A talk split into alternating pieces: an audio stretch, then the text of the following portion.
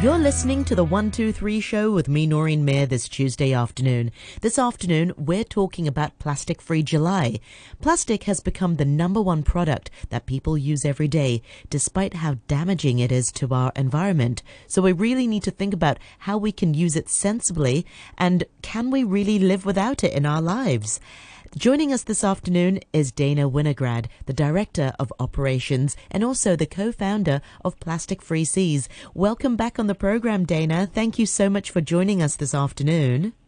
Thank you very much for having me again. Always a pleasure. Yes. Um. So just before the interview, we were talking about it's all very well talking about plastic free July, but it's it's really meant to be a, a lifelong uh, practice. But before we talk about these practices, Dana, I, I want to sort of uh, uh, mention. Um. Everybody knows how damaging plastic is, but it seems like it, it's on the rise. I was looking at some really shocking figures. Um. Um. Eat Without Waste, for example, uh, they they released a, a report before uh, that shows that three 3.9 billion single use takeaway containers were sent to landfills in 2019, and this figure is expected to rise to 4.2 billion by 2030. So, despite knowing how damaging plastic is, why are we still using it so much? Well, first of all, I want to point out, which you, you somewhat did, that that was pre-COVID. Those numbers were hugely exacerbated during um, during COVID, and of course are much higher. And I think we will struggle to get them down. So that that um, estimate for the future could be even higher. Now, back to your question. Plastic has just become ubiquitous with our lives. We, it's so convenient. It's everywhere. It's actually sometimes difficult not to use it. So people still do have to make an extra effort to go, and I'm not saying plastic free in their entire lives, but even sometimes to just, you know, get to use your own coffee cup can yes. be a struggle. Especially during the pandemic, uh, we've heard people trying to bring their own containers, their own cups to coffee shops, but just being refused. Yes, and and of course, not only coffee shops. My favorite little vegetarian restaurant near my office won't accept my takeaway food container because of fears of hygiene, and they have no um, reusables. Oh, no. So I've just had to choose elsewhere. I can't go there anymore, unfortunately. Yeah. Oh, and and there's no way around it. It seems like because the pandemic, it's wave after wave, especially here in Hong Kong, where we have measures. How can we then change people's mindset, and how can or how can we work with businesses to change their mindset? Well, this is this is the issue here. We've got three different parties at play. We've got the government, and the government is working on legislation, talking about it at least, and, and moving forward with some legislation which will help. Then businesses, of course, have to do their bit, and unfortunately, it's not always a a level playing field. So it's great when the government steps in with legislation to make sure that all businesses are going to be acting the same and are not going to be disadvantaged by maybe going a slightly more costly route. Sometimes it's it's not always co- more costly, but sometimes it is, especially in the beginning. So if we can get that legislation in place, great. Businesses, let's we're talking to businesses all the time, and there is, you know, over the past few years, definitely a sentiment towards being more environmentally friendly. Now, translating that into action is a bit of a problem. And that's why I always say, you know, the customers say, why is it always us? Why do we have to do it? But unfortunately, it's going to take a while for the government and the businesses to really get on board. So until then, if we want to see change happen, we have to, to do it ourselves and really make changes to our own behavior, even if it's a little bit less convenient or we're not going to get the product that we want. I, I can't get my the food that I want for lunch. Um, I find another place. You know, if we can't find our package free products at the local grocery store, find a different grocery store, go to a wet market. I know it sounds really easy when I, I'm, I'm, making it sound easy and I realize it's not easy. We're all busy. But if we can chip away at little things um, slowly over time, it will make a difference. You're absolutely right, Dana. And a lot of the times it is that convenience versus, I mean, you can either go to the shop that you regularly go shopping at, but then having a lot of packaging, or you go to the wet market where, you know, there's actually, I want to say fewer packaging. I must admit, yeah. it's in some wet markets and in some stalls. I don't know where they source their, their veggies from. It, it still comes in bags, some of them. I think it's a generic sort of warehouse of, of veggies that some of, some of the fruits still have a lot of packaging packaging as well. Um, yeah, that is a problem, but you you can be certain of getting at least a wider variety exactly. of things that may have come in larger bags, and then you can it can be given out in your own bag as opposed to coming in in lots of individual bags. Yeah, how has the pandemic sort of um, affected that in in your observation? From your observation, have you seen more packaging because people are worried about hygiene?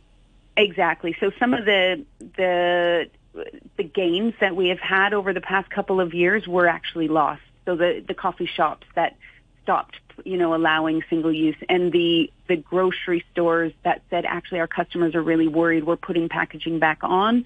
Um, so we have lost a lot of ground, and it's also it's not ground based on what the companies are giving, but it, it's based on the perception of the individual. So individuals are, are more concerned. So they're going to take a little bit of time maybe to go back to their, their less packaging ways if they were on that journey already, unfortunately. Yeah. Um, speaking of packaging, a lot of these packaging then go into the landfill, but sometimes it doesn't go into the landfill. Sometimes they go into our waters. They go everywhere. Um, and and recently, um, um, earlier this month, we had a typhoon, Typhoon Chaba, um, and I understand that Plastic Free Seas has very uh, nicely organized uh, a lot of beach cleanups. What did you see uh, washed upon our shores? Uh, well, I just want to point out that it, it actually started pre-typhoon with all the heavy rains that we had and the switch of the winds um, and the current from the northeast down to um, heading in from the southwest. Of course, because it was really bad weather even before. It was terrible the, weather. Yeah. So we, even pre-typhoon, the beaches, particularly on the west side of Hong Kong, have been absolutely inundated with with waste and it, it's our we were already starting to clean up from back then and it wasn't just waste um, or non-natural debris like plastic and packaging. It was also natural debris like wood, which makes the cleanup even more difficult, I have to say. So we were already started on that journey um, to clean up pre-typhoon, and then of course the typhoon hit, and uh, some of the beaches, and we're still cleaning up um, both both the pre-typhoon and the post-typhoon waste, and it's coming in daily. And what we're seeing, and it's incredible, is takeaway food packaging. Oh. It, I could, I'll send you some pictures later. I know we're on the radio, but it's unbelievable. Check out the Plastic Free Seas website. I'm putting up some more pictures today. Yeah, sorry, our pl- Facebook yeah, page. Please send it's it over. I'll put it on non, my Facebook page. Yeah, it's not, it's piles and piles of mostly clear um, takeaway cups and bowls and rectangular containers. It's, I, um, and it was pre-typhoon, it was a lot, uh, um, was quite old, so it looked like it had come flushed out from the flood, from the floods, um, from the land. I don't know where it was, but it, it looked, it was very old.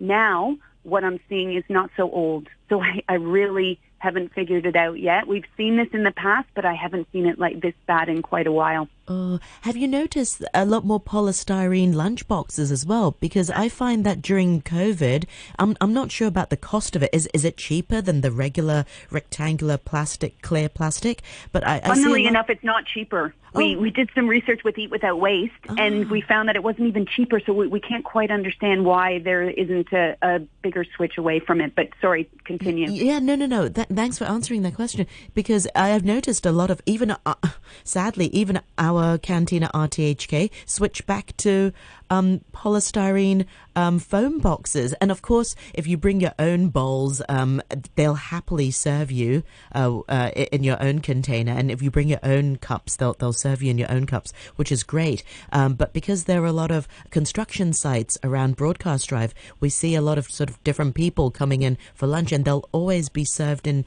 the polystyrene boxes. So I was really surprised to see the the the step in that direction.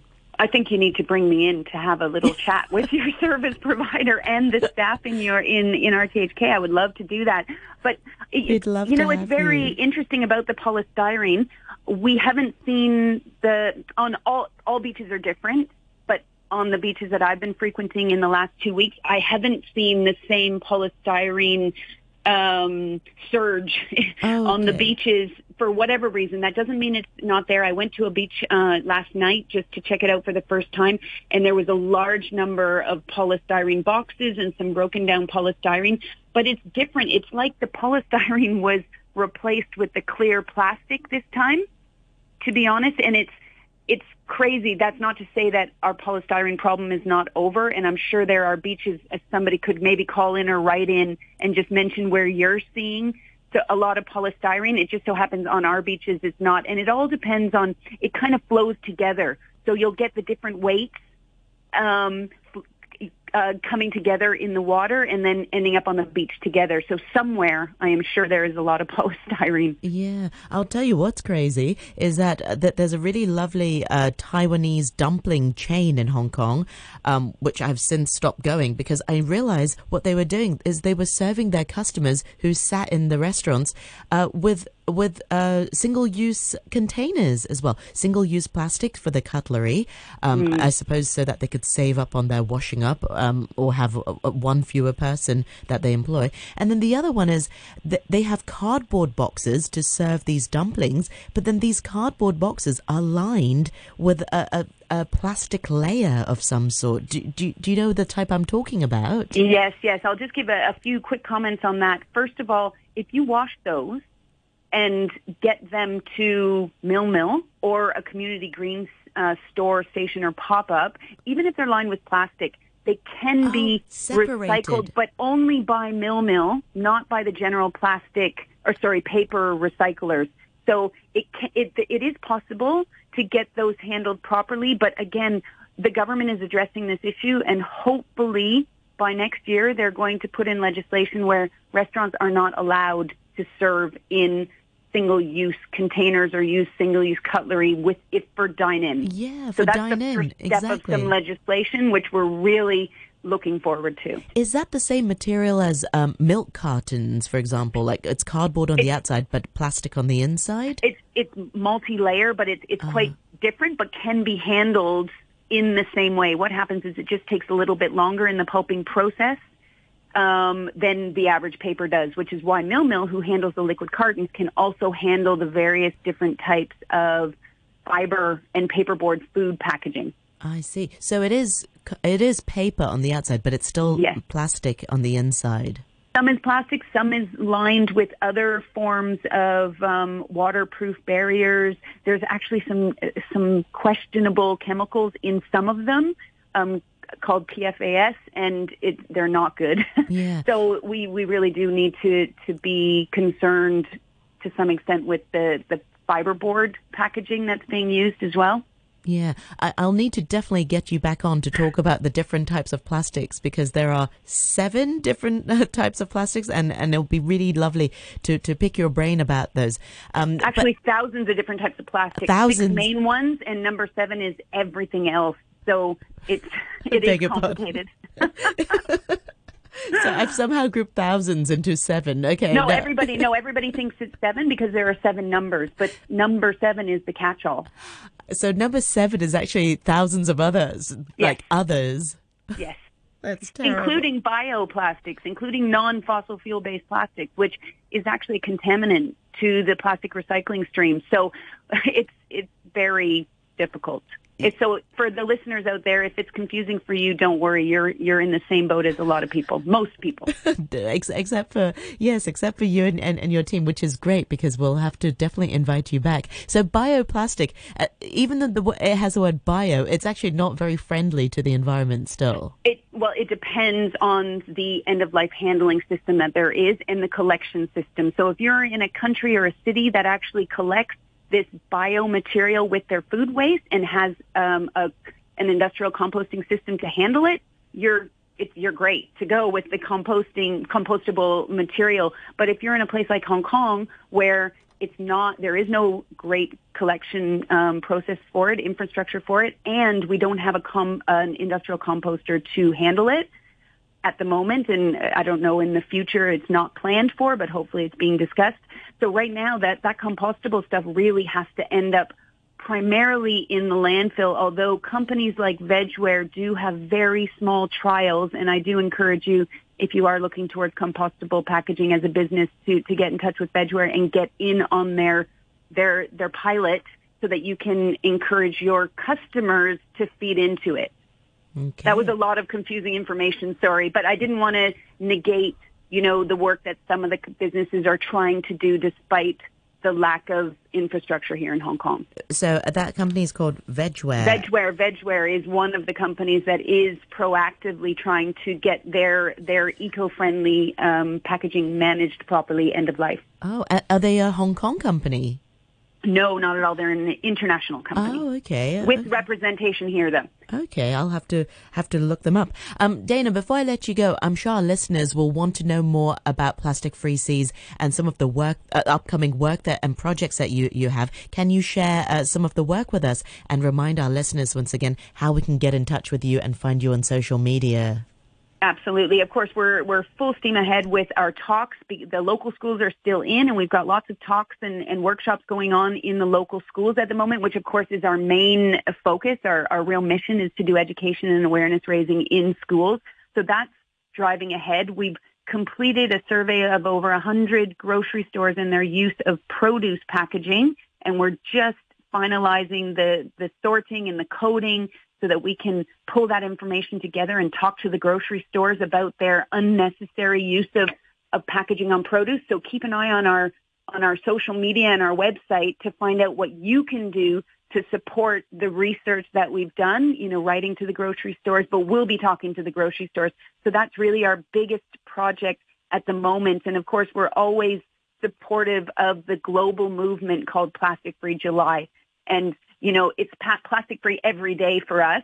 But if you aren't already working your way towards a life that has less plastic in it, please do have a look at the plasticfreejuly.org website for some fantastic information. And then you can always contact us at Plastic Free Seas either through our website at plasticfreeseas.org or we're also on all of the social media platforms.